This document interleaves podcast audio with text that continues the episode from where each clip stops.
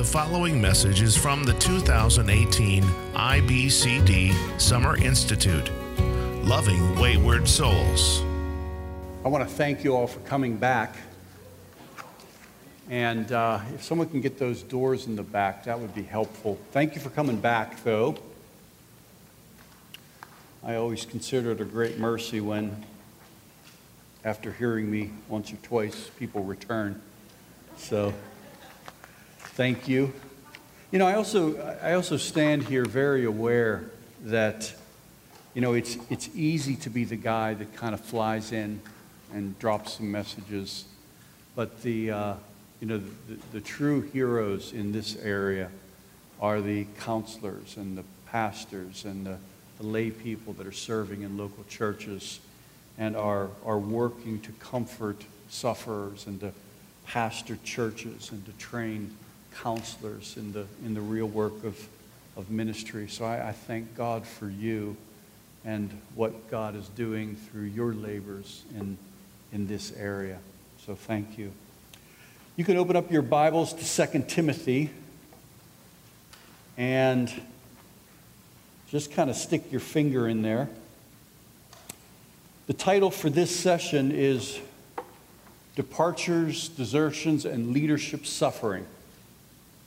There's kind of a subtitle that I work with too sometimes with this, and it's, Where is God when people leave? And I'm going to talk about the experience that we have of having people that you're close to in the church or leading in a church and having people pull away. But there's also a corresponding message that needs to be heard. See, this message is aimed at helping leaders and helping people to interpret and to enjoy comfort in the experience of people having left their church. But there's a whole other message that needs to be delivered, which explores the ways that leaders bring that on themselves. And that's not what we're going to be talking about this morning. So I want to make that distinction. So let's just stop and pray, and we'll jump in then.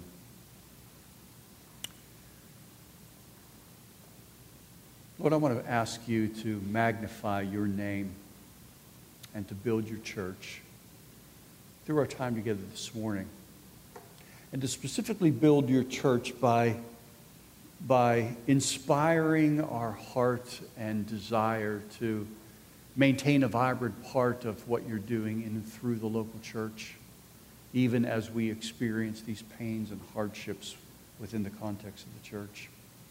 I pray you would meet us through this material, and that you would help us to serve others in what we hear.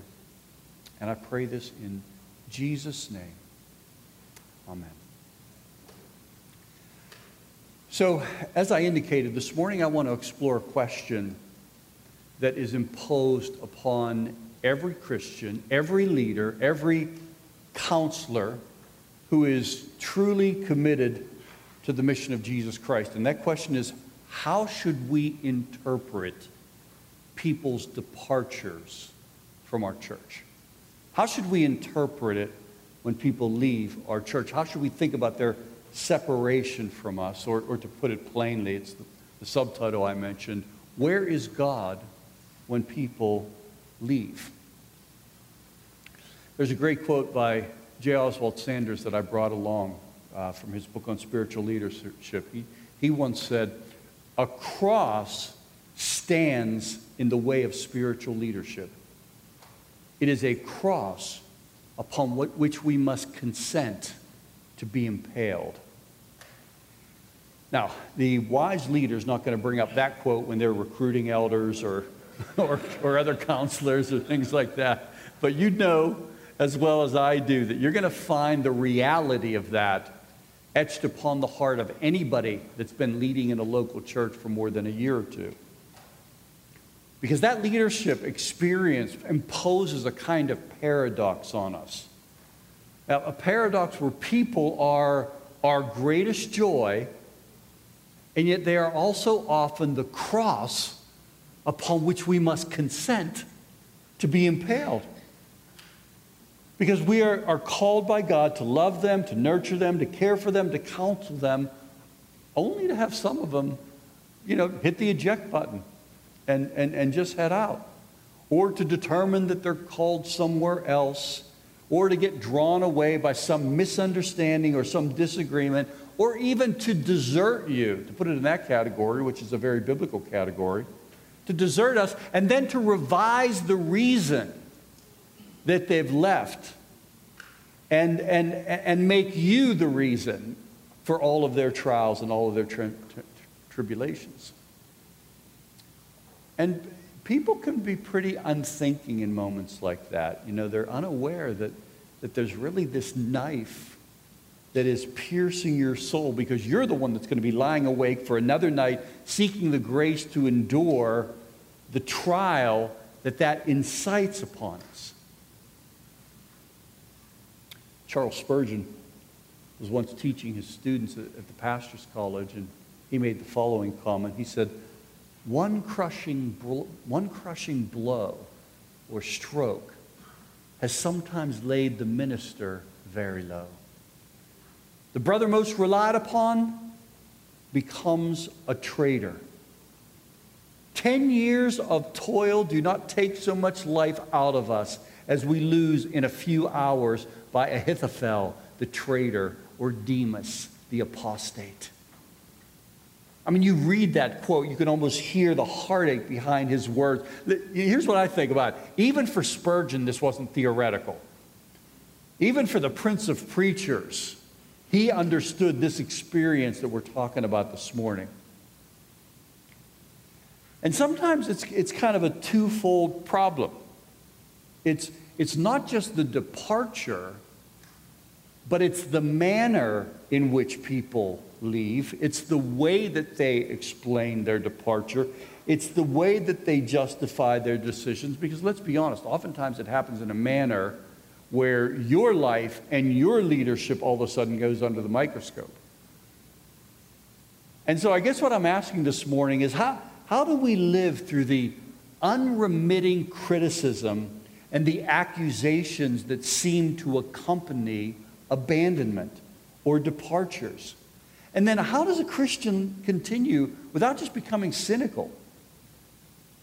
You know, you build your life, you build in community, you go into a small group, you're basically in it, you're pushing all your chips to the middle, you really believe that God is in this for you and that these relationships are something that God has given you, and then all of a sudden it changes for some reason, and it's very hard not to feel like you're being defrauded. Like the very church that you've given yourself to, or the very people that you've given yourself to, or somehow have turned the tables. And so it gets back to the question that we were asking earlier, where is God when people leave?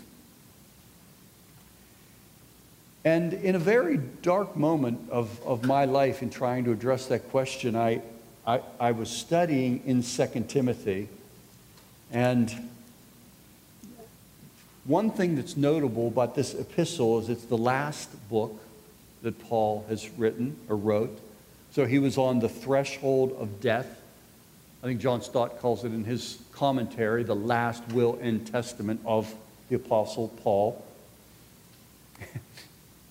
And what seems so clear in this letter is how unresolved everything is relationally in his life. And the effects of the departures and the abandonments and desertions have had on them. They've left their mark upon them. So let's just walk, like, beginning in chapter 1. In chapter 1, verse 15, Paul says this, "All of Asia has left me." I mean, we've all had bad days, right? But have you ever been out? All of Asia, a whole section of the world has left me. And then he gets personal. He says, among them are Figulus and Hermogenes. In chapter 2, verse 16 through 18, he talks about how Hymenaeus and Philetus have swerved from the truth. In chapter 4, verse 9, he talks about how Demas has deserted him. Chapter 4, verse 14, he says, Alexander the coppersmith, you remember him? He says, he did me great harm. Chapter 4, verse 16, he says, "At my first defense, no one stood by me." My first defense, no one stood by me. And then he adds this, all deserted me. Last epistle, last thing he ever wrote. See, it's hard because we don't expect stories to end this way. We don't expect the race that we're running in God and in Christianity to end like this, because it's also open-ended. It's also unresolved. I mean, third grade English taught us that the elements of a good story are character, plot, context, conflict, and resolution. In order to have a good story, we have to have resolution. But here in 2 Timothy, we have no resolution. It's not a good story, because we encounter the grief of all these unresolved relationships. With Paul finishing his ministry with all the ministry ambiguities intact. It's not like they all came clear. It's not like there was this big revelation. See, Paul understood what Sanders meant. The people were the cross upon which one must be impaled. And that so often we think about that in a way that it's just ministry in the generic sense, that it's just going to be trials in the sense that that comes with ministry or that comes with counseling. But no, in reality, it's about people.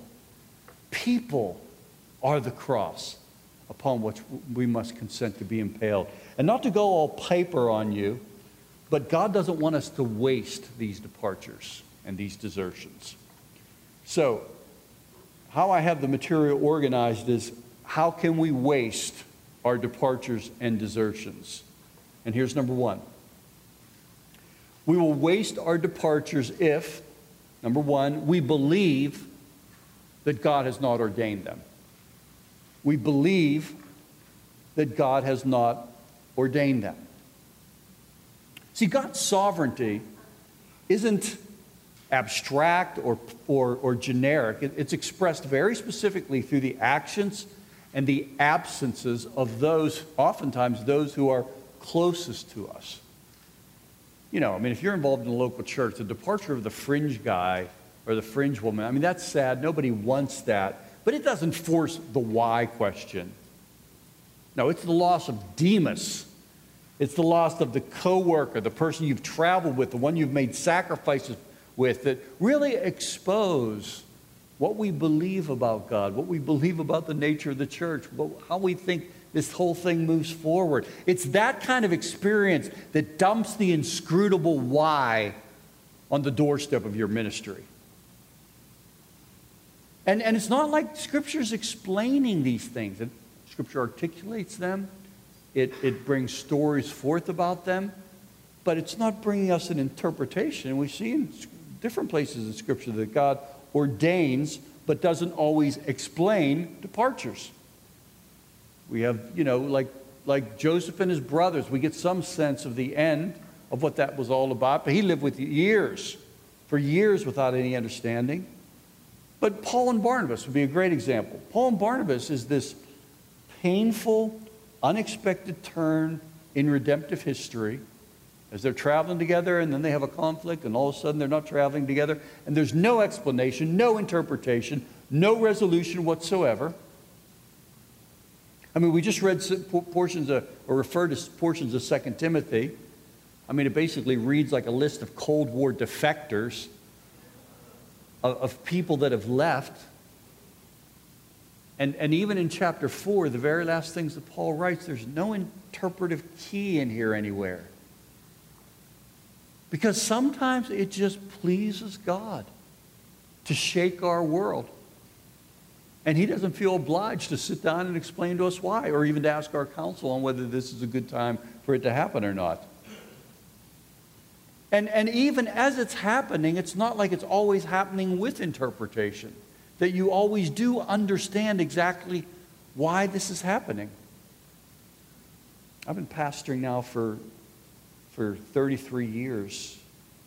I remember going through a very difficult time as a lead pastor where the church was just being shaken and people were leaving and I was under criticism. And I remember sitting with folks who were thinking about leaving or wanting to leave, and I was trying to understand. And some of the concerns that they raised were certainly valid, but I couldn't think, it doesn't seem to warrant leaving over this particular concern. And I just remember back to that time where these dear friends departed, these long-term members who I always, in writing the story, I always thought this is how we just go into the future all together. But I watched them leave, with many of them unable to offer me a satisfying answer to the question of why. And I began to realize over the years that that's just part of the irony of leading. That's part of the needing to trust God in a broken world, where sometimes God just decides to shake the church and let some of the fruit fall to the ground and roll on to another orchard, and let another pastor pick it up and say, look at this great fruit. They must be coming to our orchard because it's better, because we're better tasting over here. You know, I remember driving through a toll booth during one of these seasons back when toll booths were man and woman, and you know, had somebody in there taking your money. And I was handing the attendant my cash. And I remember looking at them thinking, what a great job that would be. What a great, you know, it would, you know, I'll bet nobody ever leaves a toll booth attendant. You know, there's such consistently, so much consistency. But, it, you know, that's kind of the challenge, isn't it? Is that pain bends our reality. And it's the unusual leader that can walk through situations like that without it touching issues of identity. I think that's one of the God's intentions in it. It goes down to the issue of identity. Because I remember in that experience I was telling you about just a few minutes ago, when the people were leaving, I remember thinking, I'm failing them, and I don't even know why. I don't even understand why. If we were building right, folks wouldn't be leaving. We must not be building right. Folks are leaving, but I don't know how or where we're not building right. And I don't take into the call. I didn't take into the call at least that time, this idea that the call to ministry is a call to suffer, to know him in the fellowship of suffering. But I always painted suffering in an abstract and generic way, or maybe some health malady that would come upon me, only to realize, no, ministry suffering is about people. It's about people. So God installs these seasons to remind us that we follow a Savior, and that Savior suffered the desertion of people. See, you know, we don't often think about that part of the gospel storyline, but for the cross, it meant Jesus' denial, his betrayal, his abandonment from all his friends, his alienation, him being misunderstood. And by the way, that's by all of his closest. We're not even talking about the masses at this point. By the closest people to him. And by the way, the student is not greater than his master, so if they deserted the master, they're probably going to desert us as well. And if you would lead in the local church, you must consent to be impaled upon that cross. And if you don't want to be impaled, then that's understandable. That may not be your call, but you must recognize that that's part of what comes with the church. And it's not like departures are always bad, you know? Because sometimes God removes people because it's better for both them and for the church. I mean, there's no more frustrating experience than trying to lead people that don't agree with the theology and the practice of the church, or are only there because they think you're the best thing in town for now until something else comes around. And sometimes God just wants to bless people in new ways. And sometimes he wants to remove the ambivalent leaven in the church. And it can be painful, but it's very necessary. And when it does happen, it's good to remember that your experience is not unique in history. And we read the quote about Spurgeon, but it's not only happened throughout history, it's happened in, it happens in our day. I mean, no one escapes this. You ever hear the story about John Piper losing 25% of his church over the worship director and the organ thing? And, or John MacArthur, how he walked into his elders meeting one day and he said, brothers, it's good to see you. It's good to serve and minister together. And 4 of the 6 of them stood up and said, if you think we're your brothers, you got something else coming. And they resigned on the spot. His church went into crisis. See, we all go under the knife. It's how we interpret the cutting that it's crucial. And Paul knew this. And he stood on the sovereignty of God. And God supplied him something where he actually anticipated a rescue. In 2 Timothy chapter 4, he says, but the Lord stood by my side and gave me strength, so that through the message might be fully proclaimed and all the Gentiles might hear. And I was delivered from the lion's mouth. The Lord will rescue me from every evil deed and bring me safely into his heavenly kingdom. That's where he took all of that. So we're going to waste our departures if, number one, we believe that God has not ordained them. Number two, we'll waste them if we conclude that being proven right is more important than being proven faithful. You know, it's remarkable when I read 2 Timothy, all the things that Paul doesn't say. There is no apologetic. There is little defense. There's one warning, and I want to come back to that. But it's evident that his goal in relating these experiences was not somehow just to vindicate his ministry. And I realize, even as I say that, how different I am than Paul was. Because when people leave something that I'm involved with and I'm leading, then I want to be vindicated. Because, quite honestly, I wrestle very deeply sometimes with self-righteousness. And I want to be right. And I want to be seen as right. And if Alexander punches, I want to counterpunch back. And if I'm accused, I want to be vindicated. And, you know, if you've pastored for any period of time, you probably know what it's like to have some Alexanders. And each time they leave, there is this predictable heart pathway for me. I want to fight for the correct narrative. Now, who has the correct narrative in life, really? I mean, only God has the correct narrative. All the rest of us are just working with perspectives, fallen perspectives that we have that interpret reality in the way that we see them. Only God has the perspective. But I want to fight for the correct narrative, which means mine, so that I can maintain a moral high ground in my own mind, and therefore be vindicated from whatever it might be, the harmful slander that's circulating or whatever. Or as they're leaving, I can sometimes want to, you know, have a sit down and try to convince them of my position rather than just listening and hearing and using it as an opportunity maybe to learn something. But typically when I do that, I'm not displaying the gospel. I'm not helping them. And there are times that I think people need to be warned about. I keep using Alexander's name because that's the one place where Paul says, he warns them about Alexander. He did me great harm. Beware of him. Be on guard against him. The Lord will repay him. Beware of him. You know, but even the warning is filled with this trust in God. The Lord will repay him. Beware of him. But the Lord will repay him. It's not this mission of vindication for Paul. And I guess what I'm saying is that we can't live on a quest to be proven right. And that's such a temptation when people leave.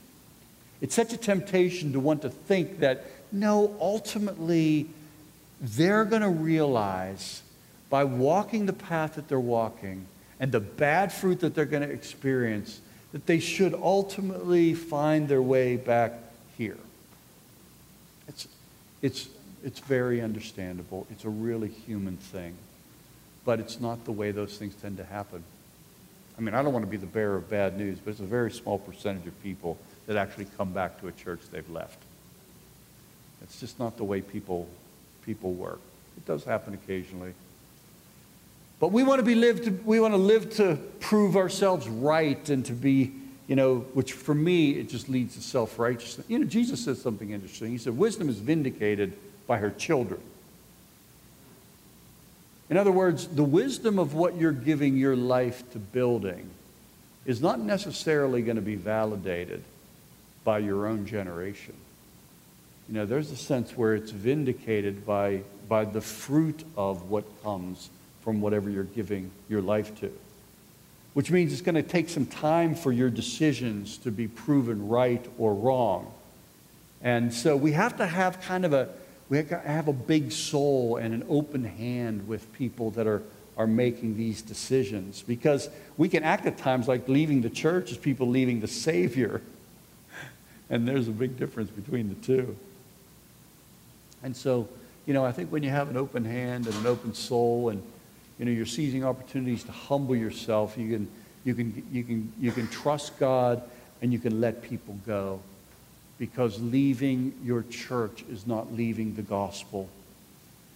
And it's also good to remember that you've left some churches. I mean, we don't tend to think about that part of our story, but yeah, I mean, I left a church to go to seminary, and I left a church to go join another church to be part of a church plant. And oh yeah, that was probably hard for some people. We don't tend to think about that.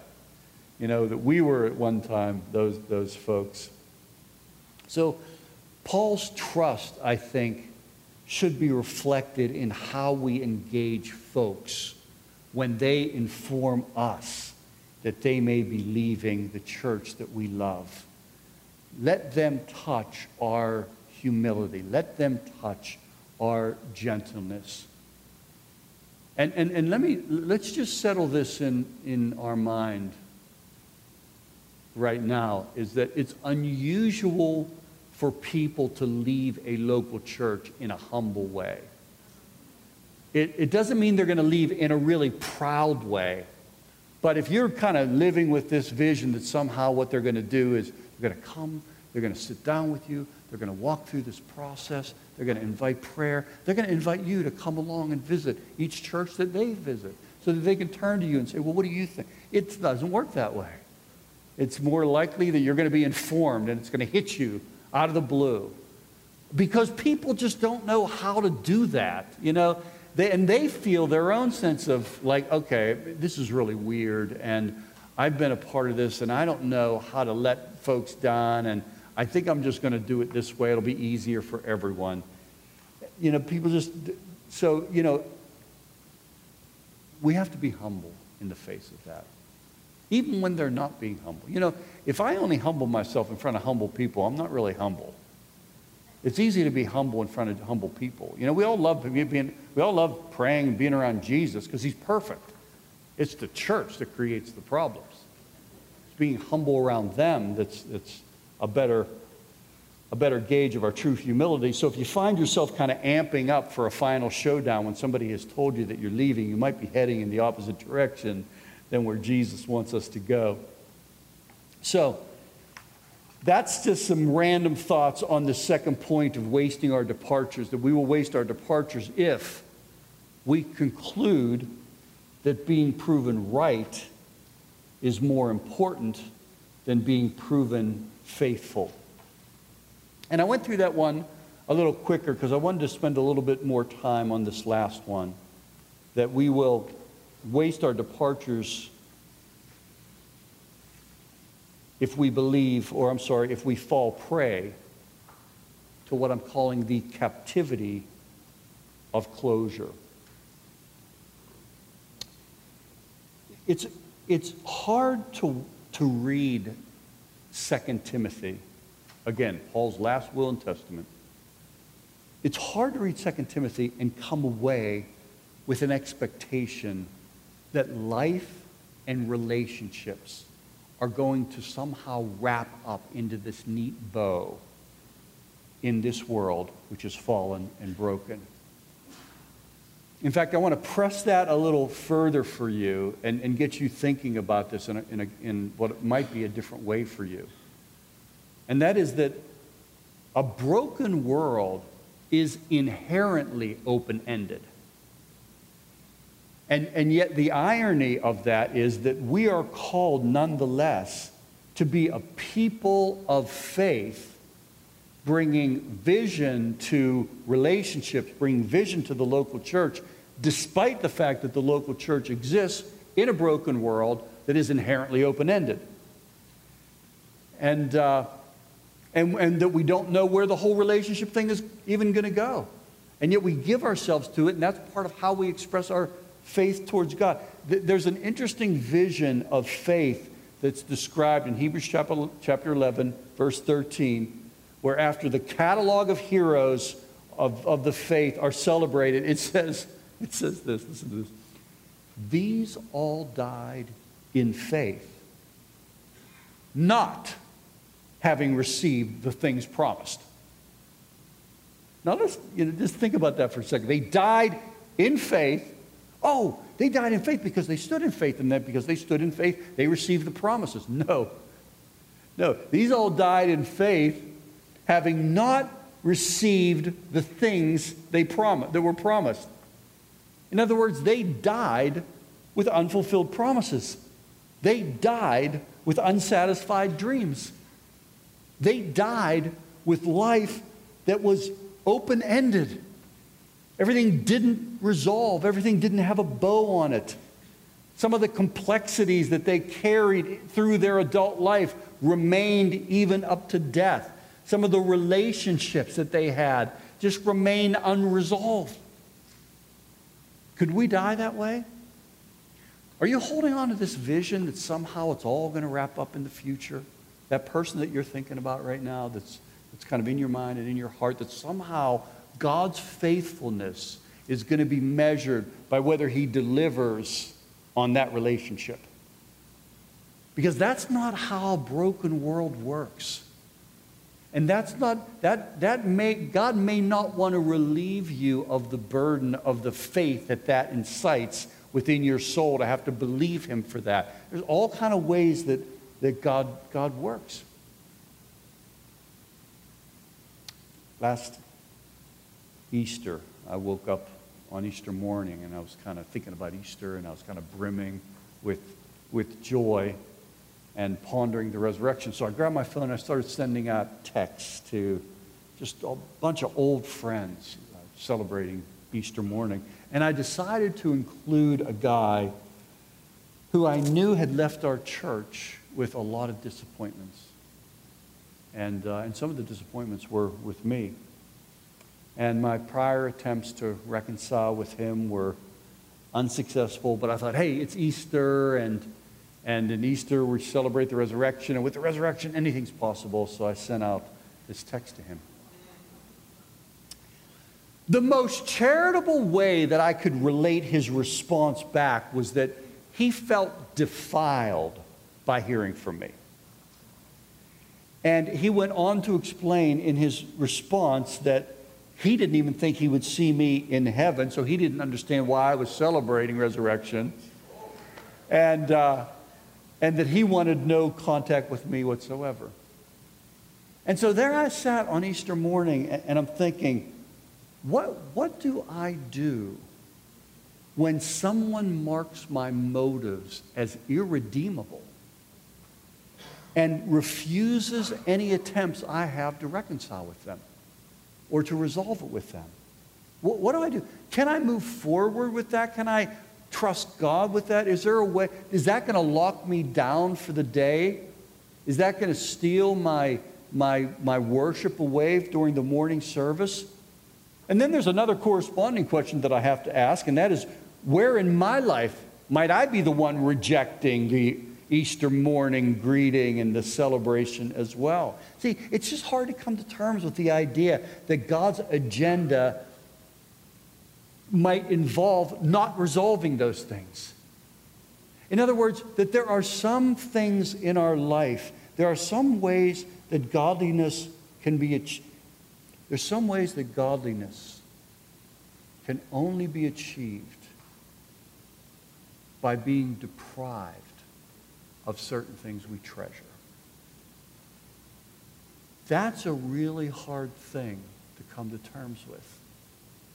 that God might incite desires in our heart that he does not satisfy, because the pursuit and the faith that are attached to those desires will do a deep work within us, will mature us, will open our soul, will help us to be better leaders, will help us to have more tender hearts that can only be touched by that kind of experience. And where what we have to avoid is what I'm calling this captivity of closure. We can't fall prey to the captivity of closure, this longing that we have that denies the implications of fallenness, this longing that we have that denies the implications of a broken world, because all it is, to be honest, is it's nothing more than an attempt to gain peace outside of faith, to gain peace without faith. Because faith does not ultimately need a resolution. Faith does not need a certain outcome for faith to be biblical. It just needs to know there's a God, he has promises, and I trust him. Because faith sees the unseen. I mean, that's part of the nature of faith, right? Faith sees eternal realities. So the leader who draws stability only from the present is actually an untested leader, or draws stability only from things being resolved, that does not make him a mature leader. In order for that maturity to work, we have to draw our confidence by a different set of closures. And it involves looking back and looking forward. And when I say looking back, I'm saying that the gospel represents God's closure on the most important open-ended matter in the universe, which is our sin and our rejection of God. So our rebellion from God, our alienation from our King, our condemnation before the judge, we have closure on what matters most. But we only experience that right now in a broken world. It's kind of like we have the first fruits, but we're receiving the first fruits of it in a broken world. But that gospel has to remain in the forefront of our mind when we think about closure, so that we avoid the captivity of closure, that the gospel becomes the point of orientation for everything open-ended that we experience, so that we can say, because of the gospel, I don't need to be completely understood, because the Savior who knows me and loves me understands me. Or I don't need to be vindicated right now, because God vindicated himself by judging Jesus in my place. So I can rest in God's vindication and entrust my life to one who judges justly.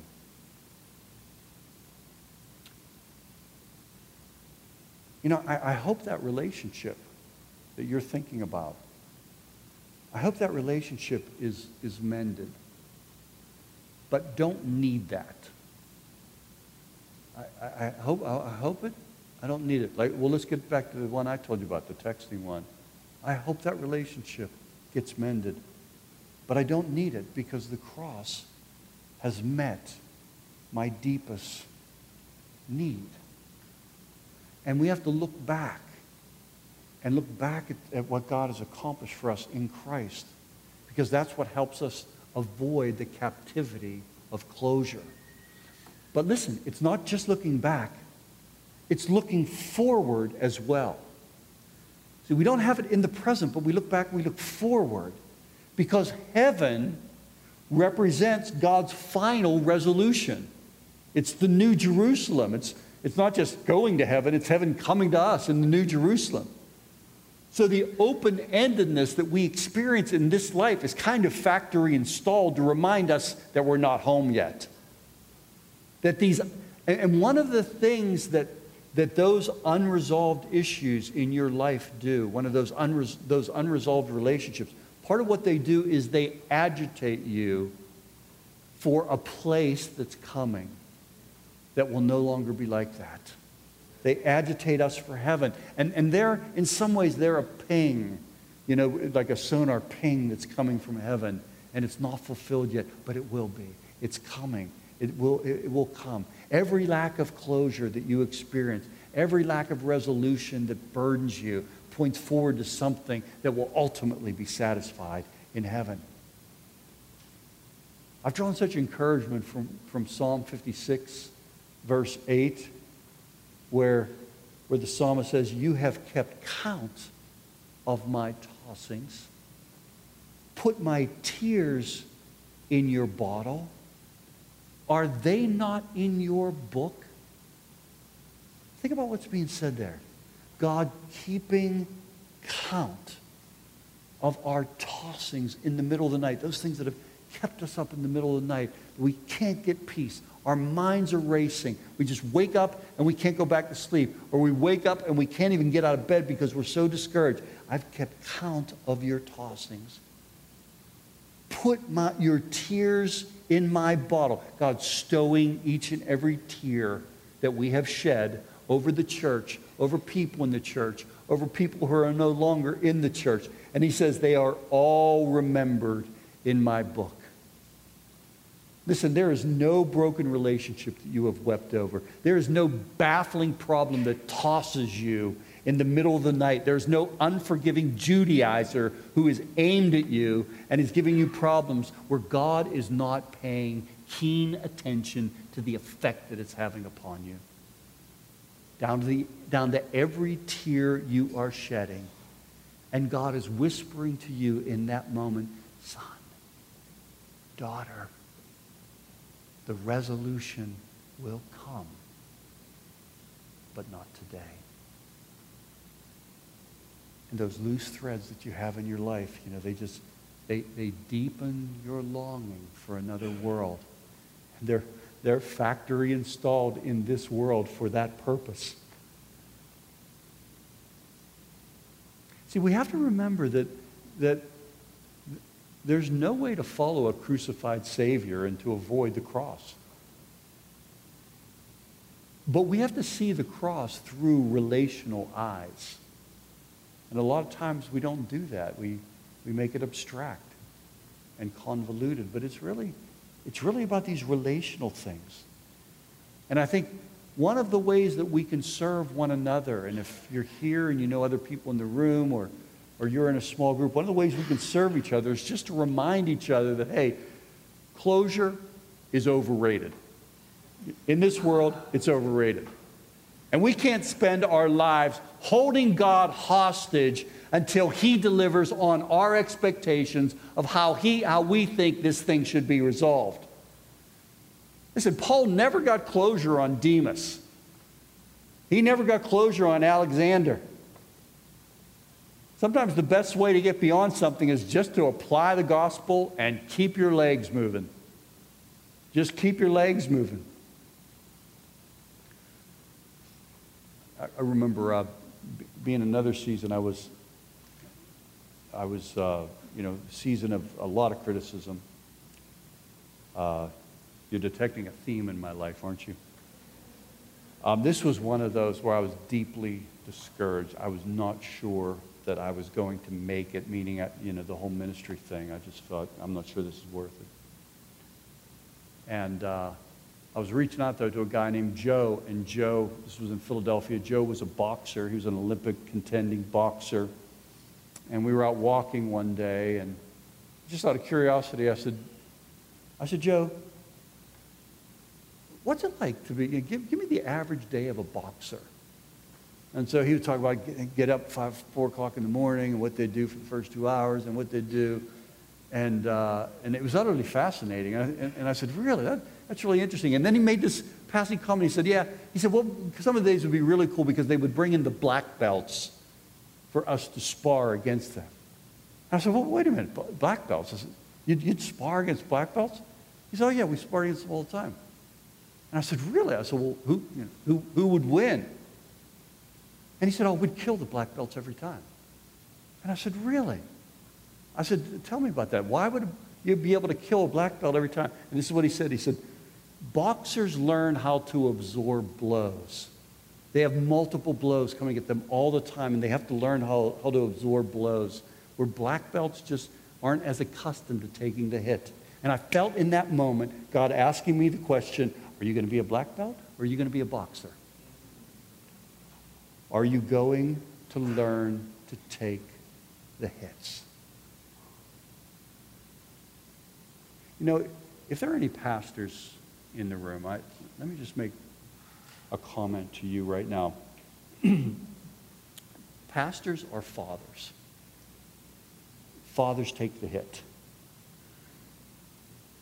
Teenagers don't take the hit. If you want to be a teenage pastor, you run from the hit. You know, adolescence is different that way. An adolescent withdraws. An adolescent lives in self-pity. An adolescent, you know, seeks to retaliate. But if you want to be a pastor, you must be a father.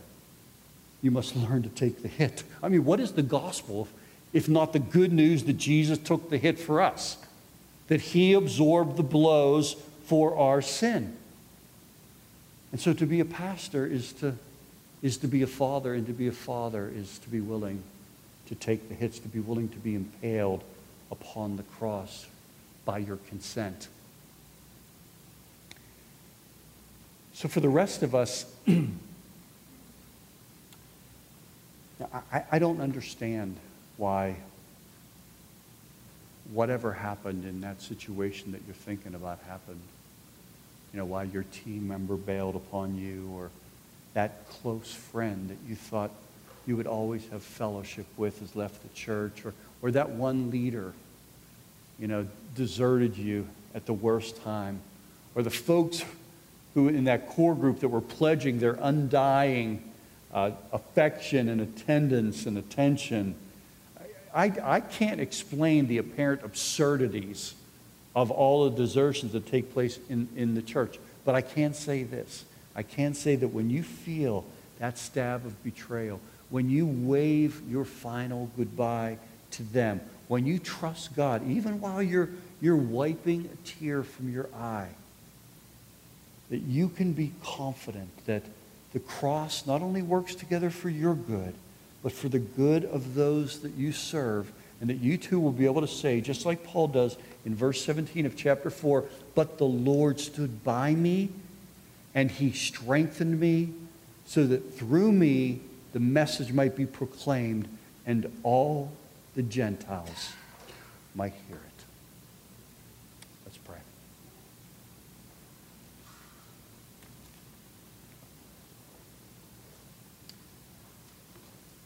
Lord, these are weighty burdens that we bear, and it stirs up many things to think about the people and the pain from the past, and yet we are so grateful to remember this morning that we are not alone. We feel alone sometimes. It feels so isolating. We're not alone, that we follow a Savior who was denied and deserted and alienated and abandoned, and ultimately even by the Father. Lord, we have the Apostle Paul reminding us of what it was like at the end of his life, and reminding us of the reality of ministry. And we ask you now for us, that you would align our expectations with the reality of your word, align our expectations with the reality of the world in which we serve, and ignite our hope for the world that we go toward, and the way that there is a place and a time where all things will be resolved, where everything open-ended will be closed. In Jesus' name we pray. Amen.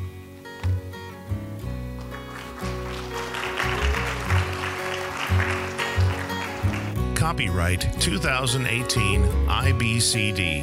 All rights reserved.